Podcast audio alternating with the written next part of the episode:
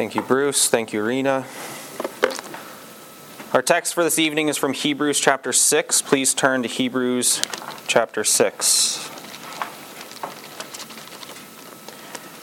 Hebrews is right after all the Pauline letters, right before 1st, 2nd, 3rd John, Peter, James, just before all that. Our text will be Hebrews chapter 6, verses 4 through 12. The word of the Lord says as follows For it is impossible in the case of those who have once been enlightened, who have tasted the heavenly gift, and have shared in the Holy Spirit, and have tasted the goodness of the Word of God and the powers of the age to come, and then have fallen away to restore them again to repentance, since they are crucifying once again the Son of God to their own harm and holding him up to contempt. For land that has drunk the rain that often falls on it and produces a crop useful to those for whose sake it is cultivated receives a blessing from God.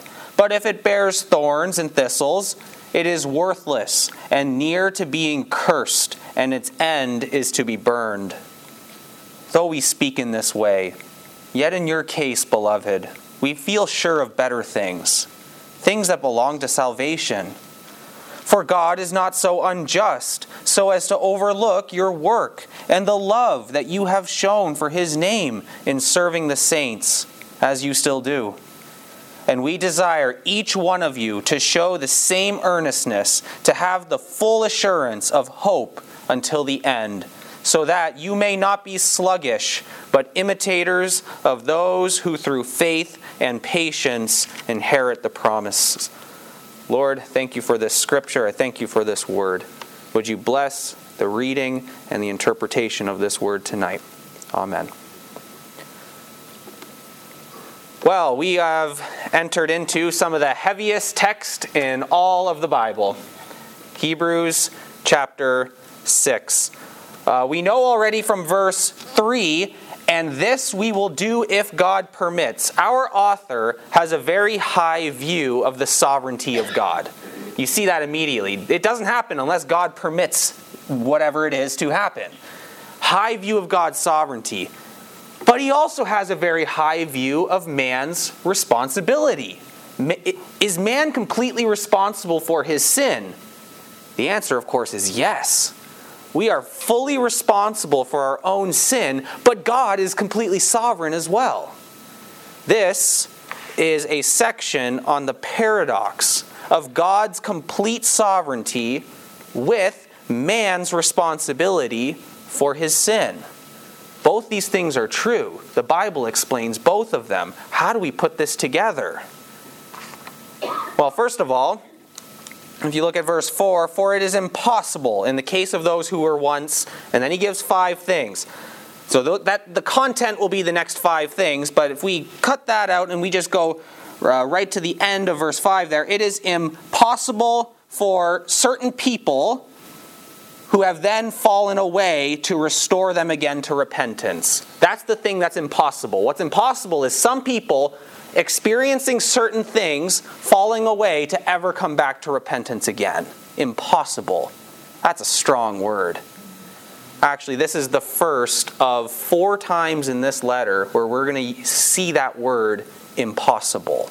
This is the first time. The other one is actually just later in this chapter. If you go down to verse 18, you'll see impossible again. 618. Uh, right before that, he guaranteed it with an oath so that by two unchangeable things in which it is impossible for God to lie. Is that tough for you to understand or to accept? It's impossible for God to lie. We can accept that pretty easily, can't we? God is truth. Of course, it's impossible for God to lie. Now go on to Hebrews chapter 10. We're going to get another instance of this. In chapter 10, verse 4, we actually re- uh, referenced this scripture earlier this morning, I believe. Uh, starting at 3 But in these sacrifices there is a reminder of sins every year, for it is impossible for the blood of bulls and goats to take away sins. Do you struggle to understand that at all? We all readily accept and believe that bulls, goats, calves, sheep, it can't permanently remove sin. It's impossible for it to. And then the last time is in chapter 11. In Hebrews 11, verse 6, and this is the classic. And without faith, it is impossible to please him. We agree with that, don't we? Without faith, we can't please God. It's impossible. So, the other three times we have this term impossible in the letter to Hebrews, we don't struggle with accepting it. We, we know what it's saying, we accept the term for what it means, but here in chapter 6, feels different. That's tougher to accept. There are some people, it is impossible for them to be restored to repentance. And yet, if we're going to be faithful to the scriptures and the way that our author is using this term, we ought to be able to accept it the same way we accept it in the other three instances where there is an impossibility. So let's get into some hard words, and thankfully, we get to end on some hopeful words. So, as I was saying, it is impossible to restore certain people to repentance. All right, who are those types of people? What we're going to get is a list of five items. And that, that, that's important that there are five things, first of all. And let's see, especially if you've been in the Sunday school class of late, you might notice a certain structuring device in here. It is impossible in the case to have one, once been enlightened, two, tasted the heavenly gift, three, shared in the Holy Spirit, four, tasted the goodness of the Word of God, five, the powers of the age to come. We have five items. And I'm going to suggest to you that in these five items, our author is setting up a mini chiasm. Now, a chiasm, if you remember, you will have a series of ideas that build A, B, C, or I said one, two, three, and then it descends back to the beginning. So A, B, C, B, A. The focus is on the C, that middle one that it's building towards. And that's the primary uh, part that the author wants us to get, the summary of the section, if you will. Now, how do we know that there is a chiasm here? There's a couple clues. The first one that makes it pretty clear is when it said, tasted the heavenly gift, and then repeats that, tasted the goodness of the Word of God. So that would be item B and then B prime, or we might say D if you wanted it to keep on going. Those two things are essentially saying the same, uh, getting to the same idea. You're tasting something. And then 1 and 5, which is A and E, is the enlightening and the powers of the age to come. I will suggest that these that's getting at the same thing, and we'll talk about that. So then what it's shining light on is the sharing of the Holy Spirit. And that's really the summary of all those five items. It's all about sharing in the Holy Spirit. So if we reduce this impossible statement a bit, it is impossible for those who have, sh- who have shared in the Holy Spirit and have fallen away to ever be restored to repentance.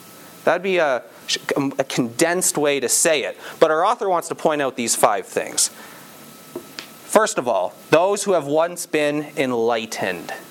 Enlightened. There's another word within that word that gives us a big clue as, as to the meaning of it, which is light. When you are enlightened, you are enlightened by something that is shining light. What do you think about when you hear this idea of light? Well, I don't know about you, but I go to John chapter 1 we get an amazing description of the Son of God. And the Son of God in John chapter 1, he is described in verse, starting in verse 4 In him was life, and the life was the light of men. The light shines in the darkness, and the darkness has not overcome it. There was a man sent from God whose name was John. He came as a witness, to bear witness about the light, that all might believe through him. He was not the light, but came to bear witness about the light, the true light, which gives light to everyone, was coming into the world. He was in the world, and the world was made through him, yet the world did not know him. Okay, so to a Jew, when you hear that this light is coming to the world, what you're meant to pick up on that is this Messiah was coming to save and have victory not just over the Jews, but over the Gentiles as well. That's part of his mission. His mission was to bring together his covenant community, Jew and non Jew, the world. That gives us a nice clue when we eventually get to John 3:16, for God so loved the world. It's not just you Jews that he loves, he loves the others too. And he's coming for victory over them as well. That was an enlightening thing for a Jew. So, one who has been enlightened is one who has uh, acknowledged the Messiah, Christ, as the light, acknowledging his mission for the world. You, you have ascended to this idea that he is Messiah and he is saving the nations. He is saving the peoples of the world too, not just us Jews. So it's impossible in the case of one who has once been enlightened and then tasted the heavenly gift. What is tasting the heavenly gift? Well, we'll remember that Jesus, he was out. He's being tempted by Satan, and Satan's telling him to go turn things into stones into bread. And he's, he doesn't want to he doesn't want to taste that bread. He says that we're going to live on the every word that comes out of the mouth of the Lord is what we live off of. And later on, he's going to say that he is the bread from heaven. He's manna from heaven. And then not much later, he's going to go tell a big crowd, hey, you got to start eating my flesh and drinking my blood, or you can't have eternal life. You got to start eating me and drinking me. This idea of tasting God is a theme that goes throughout Christ's life. And of course, when he says, you got to eat my flesh and drink my blood, he's looking forward to communion. He's looking forward to Lord's Supper, where he holds up the bread, this is my body, holds up the wine, this is my blood take this in remembrance of me.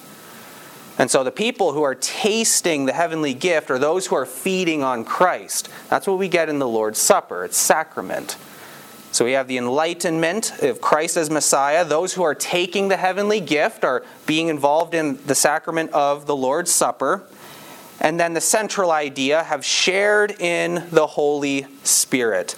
Now, I've already said I think all five of these ideas go back to sharing in the Holy Spirit if you think of what is what happens when the Holy Spirit is present. When he comes upon a person or he's in an atmosphere, what does he start doing? What's his role? What's the Holy Spirit's job? Well, what we learn from the New Testament, the Holy Spirit brings us confession of sin or conviction of sin. He gives us a sensitivity to our own sin. So, this type of person is one who is enlightened to the Messiah, is one who is taking Lord's Supper. They've confessed their sin.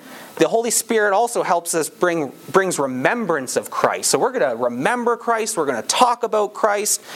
And then, of course, the Holy Spirit brings spiritual gifts, brings the fruit of the Spirit. These are all ways that you know the Holy Spirit is in somebody's heart. So, this person, the one who it's impossible to ever restore them, they've had some type of confession of sin. They've pronounced faith. There, there could be a spiritual gift showing up there. Maybe you see some of the fruit of the Spirit showing up for a time. This person is sharing in the Holy Spirit. And then, fourthly, have tasted the goodness of the Word of God. So I think that's a repetition of the idea before. Tasting the heavenly gift, just instead of sacrament, it's Word. Word and sacrament. Those are our means of grace, right? Word and sacrament. So this is going to focus on the Word. They've tasted the goodness of the Word of God. And uh, of course, that is the preached word. They are hearing it. They are in our churches. They're hearing the word of God preached. Not only that, but the, the fact that they're tasting it, that brings up that they themselves are, are, are knowing that it is sweet, that it is good. They are audibly acknowledging Scripture. So, this is a person who's acknowledged the, the Christ as the Messiah. They are taking communion with us. They are showing some type of evidence that the Holy Spirit is with them. They are hearing the Word of God weekly and they are audibly acknowledging the Scriptures. And then, five, the powers of the age to come. They're experiencing or sharing or tasting in the powers of the age to come. Now, I'll suggest right now this is not about end times, what he's talking about here. The, the book of Hebrews was written prior, was written in the 60s, prior to the destruction of the temple in 70 AD. Now, this is linked up with the idea number one because of the idea of God's expanding covenant with the Gentiles, with the world. What was the great power of the gospel? Of course, it's to forgive sins, we know that. But outside of that, what was Christ bringing that was new? Well, it was bringing in the world, it was bringing in the Gentiles. So when you are sharing or experiencing the powers of the age to come, they are in our communities already living in light of Jesus' mission that we are in one covenant body now. We're not looking at different types of different types of plans of God with other people. He's got his covenant people and we're together. It's acknowledging and living in light of Christ's mission, which was corresponding with the whole light idea. So they were already experiencing the fact that God was bringing this covenant community together, which, of course, after 70 AD, then you no longer have the temple, you no longer have the sacrifices, you are just one body now. And there wasn't really a national way to not be. So these are the five things that this person who cannot be restored is experiencing in our community. They are sharing in the Holy Spirit with us. Now, why is the focus really on number three? Again, I do think all of them come back to that, but you'll remember from the reading of Matthew 12. When the scriptures give this really tough warning, it only gives it a couple times. It says it here, it's impossible to restore these people. And in Matthew 12, the unforgivable sin. What can you not what will not be forgiven for you? It's blaspheming the Holy Spirit. So, Jesus doesn't quite describe too much back in Matthew chapter 12. How do I blaspheme the Spirit? There's hints of it in there.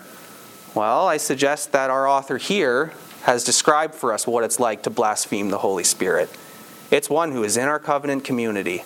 It's one who acknowledges Christ, takes the sacraments with us, hears the word preached, is with us for a while, they're living in light of God's expanding mission, treating Jew and Gentile alike with grace and love. They show some spiritual gifts. They've confessed their sin.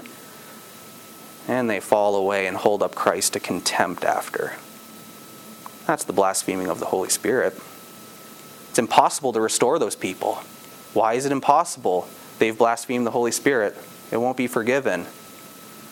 That's what our text says. Those who apostatize cannot be restored.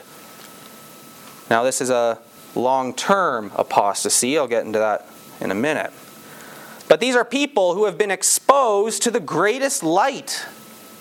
The most light you can come to is somebody who is in our community like that over a period of time. And we know from the book of James that when he's talking in James 4 about those who go and trade and to this and this town, at the end of it, he says something along the lines of, for now to, to know, to go back is sin for you. It's like now you know, you're accountable to it. The more light you are exposed to, the more you are accountable for it. That's why Jesus says to some people, it'll be more tolerable on the day of judgment for Sodom and Gomorrah than it will be for you. Because they actually had the Messiah in front of them. Sodom and Gomorrah didn't get that. The more light you are exposed to, the more liable you are to judgment, the more you are accountable for. Now, there's an obvious connection as well to what John says in 1 John 2. You've certainly heard this before.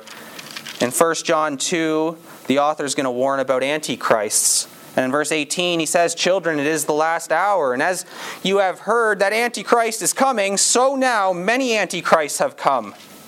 So there are many. Therefore, we know that it is the last hour. They went out from us but they were not of us. For if they had been of us, they would have continued with us, but they went out, that it might become plain that they are not of us. There are those in our community, it is sad, but there are those in our covenant community who share in the Holy Spirit with us, who leave us, and it shows that they were never actually truly inside of us. It's a hard thing, but we know it's true. We've seen it. Now, contextually, what is the big temptation back in Hebrews? What are they going to turn back to? After you are so enlightened and you're experiencing Christ and the Holy Spirit, what is there that is so tempting to go back to? Well, contextually, it's the Judaizers, uh, public enemy number one in that case. The Jews who are going around stating, okay, you had your fun spreading your Messiah, your Jesus idea. Yeah, he's dead, by the way, and you don't have the finished work that we have in, the, in, our, in our Old Testament scriptures, and you're not sacrificing animals anymore, and you're not circumcising anymore. What assurance do you have of salvation? You got to come back. You had your you had your fun, you had your time, but get back right with God again. The Judaizers. Paul had to deal with the Judaizers, Peter had to deal with them. The first century church had to continuously deal with the threat of going back to Judaism rather than moving forward with our Messiah, the Christ. And I can see the temptation. If you are one who is intellectually minded and systematically minded, you want things to make sense, you're logically minded, Judaism was very highly established at the time. Christianity was still figuring itself out in the first century, get every, getting everything together. There would be a temptation to go back to where you're more familiar, more comfortable. It's what you grew up in. So, contextually, Judaizing is a serious concern. And now we think of what he says after that. When they fall away, you can't restore them to repentance. They're crucifying again the Son of God to their own harm and holding him up in contempt. Wasn't the cross the first time contemptuous enough? Oh, you could not think of a more brutal and publicly shameful way to die. It really is a brutal death.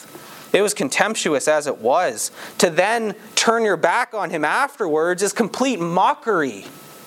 It's reholding him up to contempt, is the idea. It's like a public, I'm going to put him back up on there, is the imagery that's behind this, is what you're doing when you fall away after you know the truth, after you have seen the light. You're just going to hold him up, put him on that cross again. He can go back. That's the level of contempt you have for your Savior. They can't be restored. It can't be forgiven. Especially when you consider the fact that Christ is victorious. What did he do on the cross? Defeated sin, defeated death when he was resurrected. He defeated the devil and Satan's works. He is a victorious king. But you want to put him back up there? After you know that he's victorious, you're going to say he's defeated? He can't be restored. You can't come back after that. This is a very serious falling away.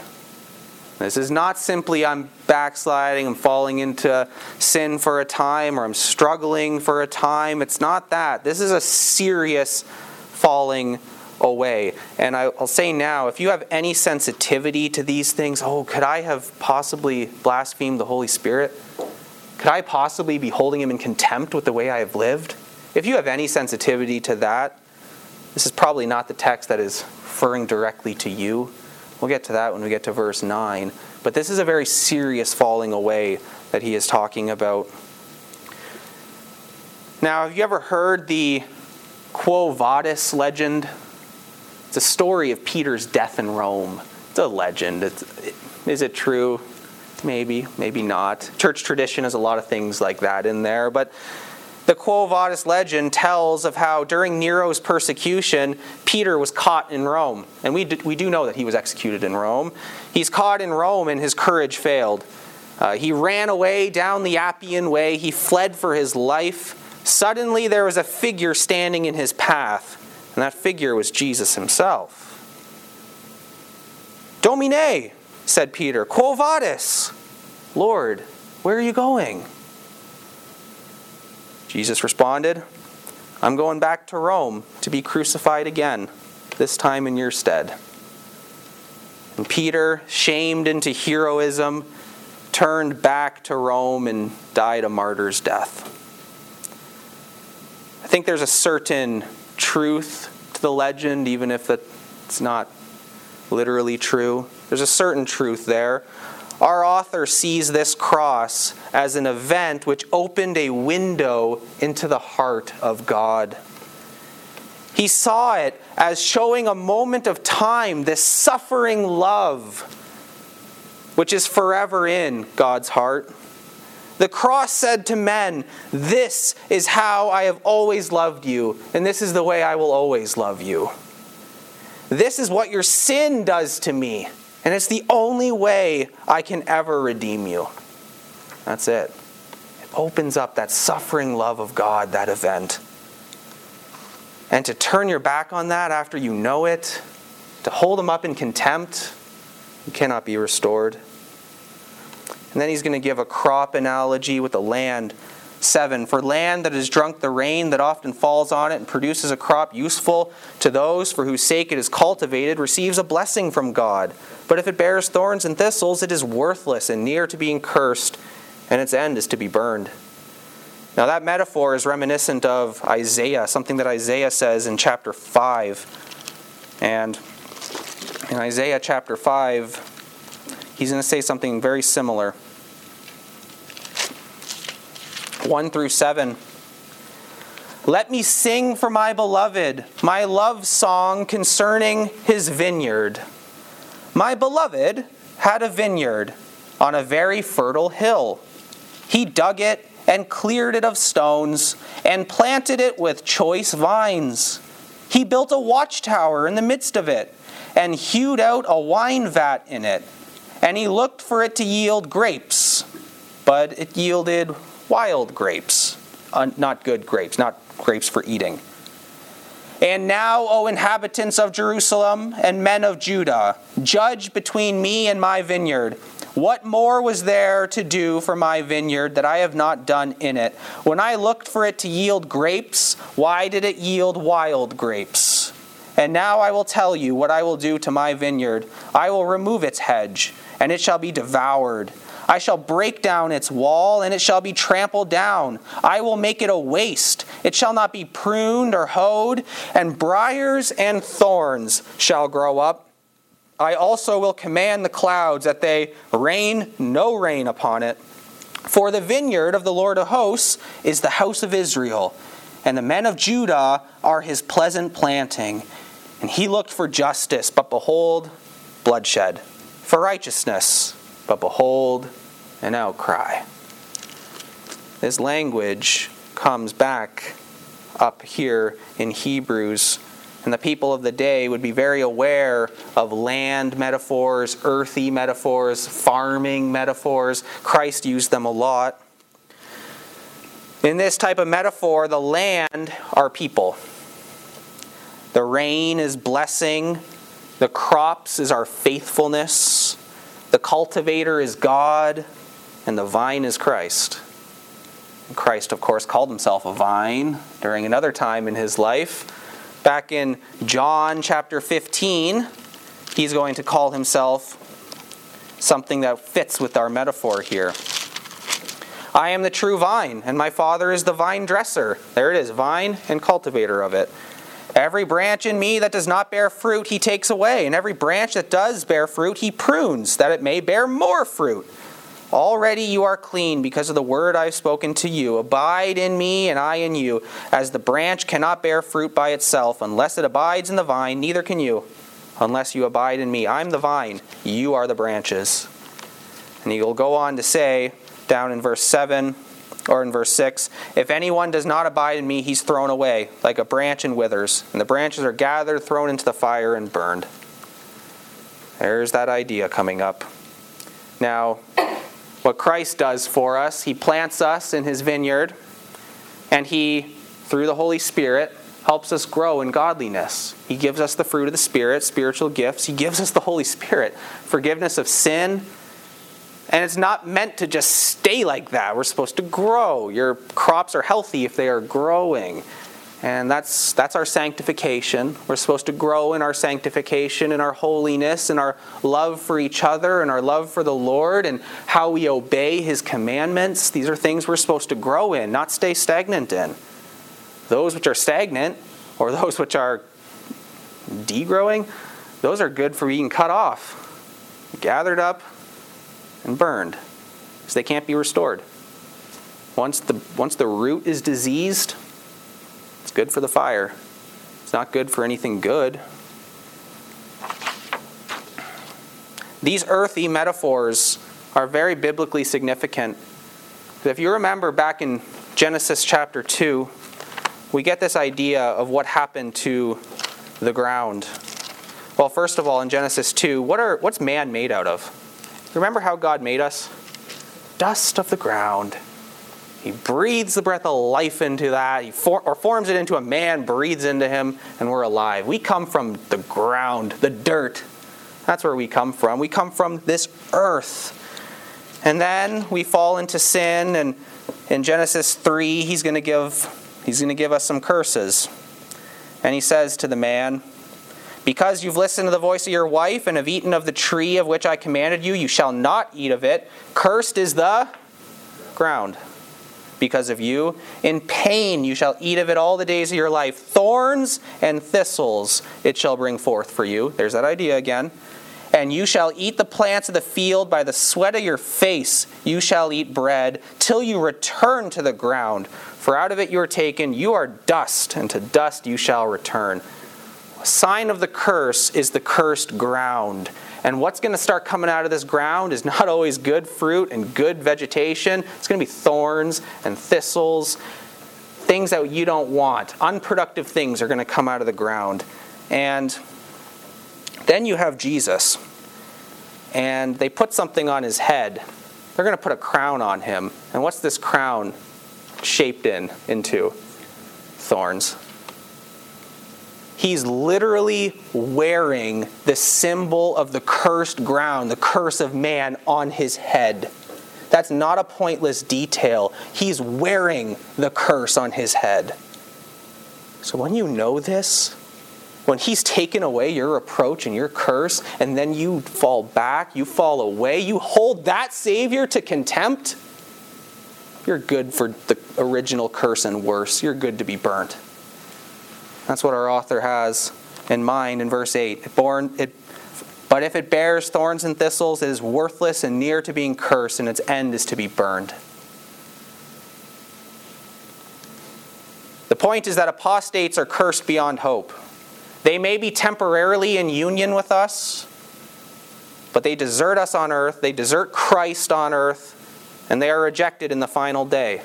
And I, remember, I, I wonder how many of these will get run out of a church, unrepentant sin, get disciplined by a church, or they just want to live a life of sin and keep switching the church that they go to and not let the new church know their background.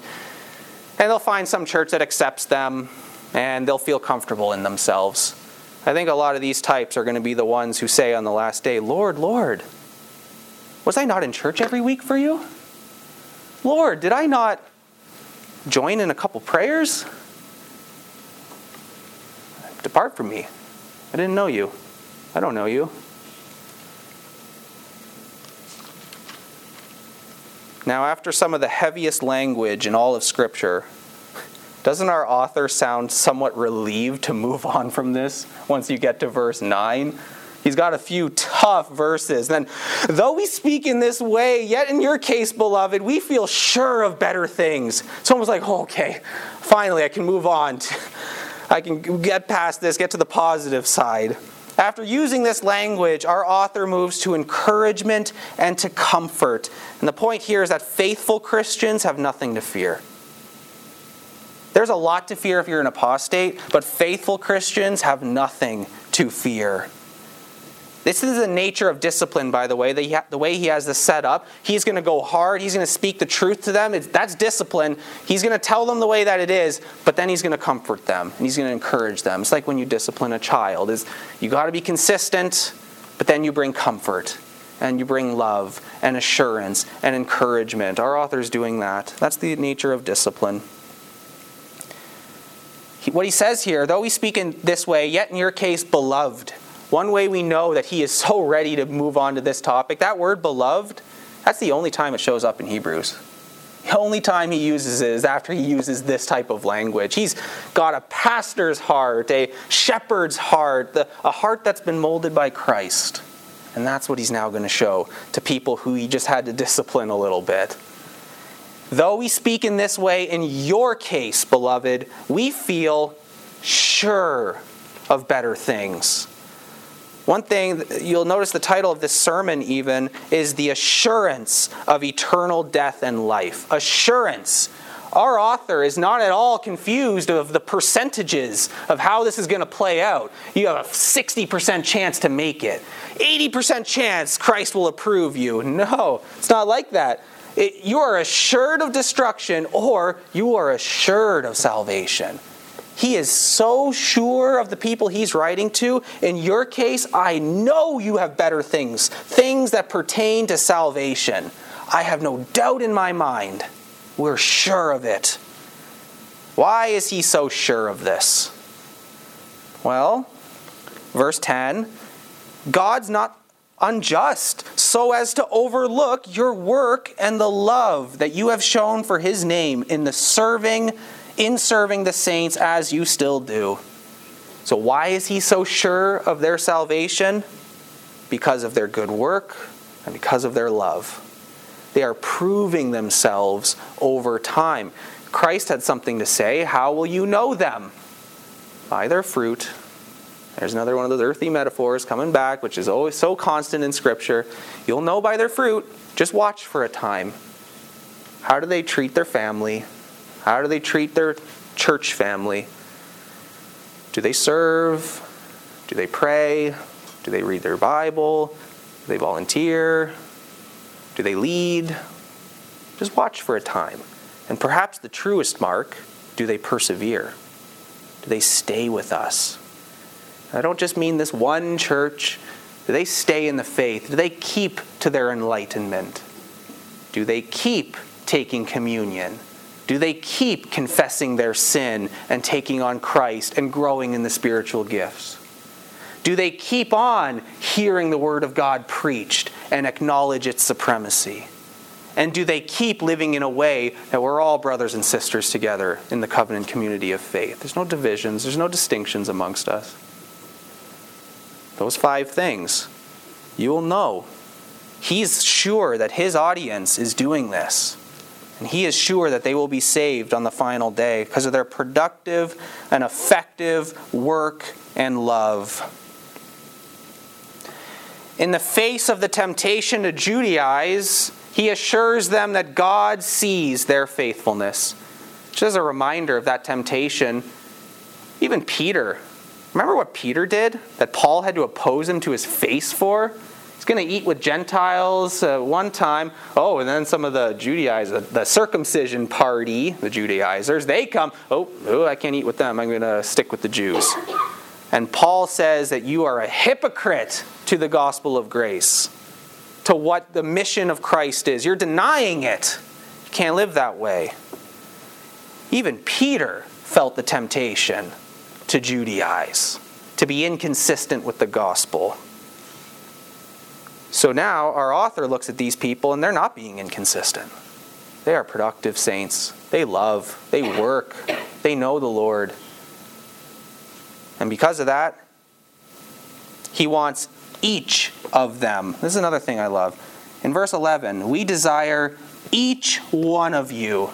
He's not talking corporately anymore. It's not just you in the plural or the, the church.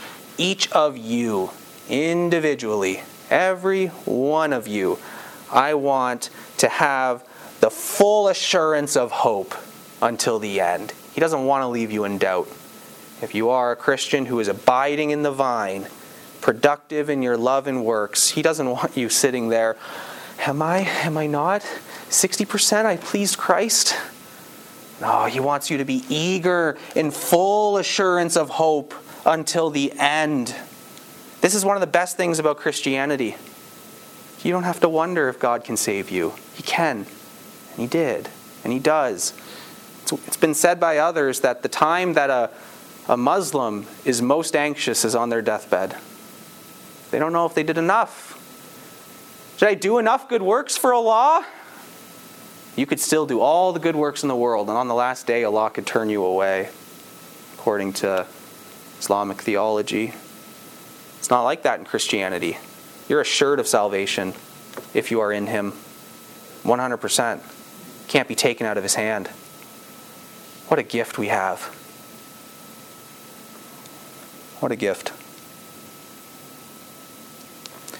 So you will persevere in hope until the end, is what he wants at the end of 11 there. That's the truest mark of your salvation, that you will persevere. You won't leave. You'll stay with us. You won't go out from us, but then show that you're not of us. You'll be faithful to the end. I love seeing saints who are faithful for 60 years. They don't need to be rock stars, they don't need to be all these public figures, but just those older folk in the church who have been coming for decades and they love well and they serve well. That's what I want. I love that. That's encouraging. Perse- your perseverance is your surest mark of salvation in terms of what we can see. Then he asks you to imitate. Imitate those of faith and those by patience inherit the promises. Yeah, we got to be patient. We got to live out these lives. And if you persevere, you're saved to the end. Now, in conclusion, when we examine a text like this, we can have fear over our souls. If you question your salvation or are wondering if you are an apostate or perhaps you're concerned about family members who may be, there's some questions we can ask about ourselves. Are you living in consistent, unrepentant sin? Has your church called you to account, but you refuse correction? Do you have contempt in your heart for the idea of Christ? the God man suffering for you on the cross? Or maybe I can ask better questions. Do you sincerely believe in the Messiah and his victory? Have you confessed your sin and received forgiveness? Have you been baptized? Do you eat the Lord's Supper? Are you here and you love the Word of God? Do you love your brothers and sisters and show it by good deeds? Beloved, I want you to be er-, eagerly assured of salvation. The Lord be your comfort, and you be faithful. Persevere, be faithful. The promises of God are yours to the end. Let's pray. I thank you, Lord, that though sometimes we need to be disciplined, you do it out of love, and you do it for our good and you give us all the assurance and comfort and hope way more than we could ever deserve. You give us the right to be your children. You give us the right to overcome sin. What great gifts you have given us. I ask that you would give us perseverance until the end. Let us show ourselves by long lives of faithfulness and fruitfulness that we are your children and we live to glorify you and enjoy you forever. That we'd be with you in paradise. In Christ's name, amen.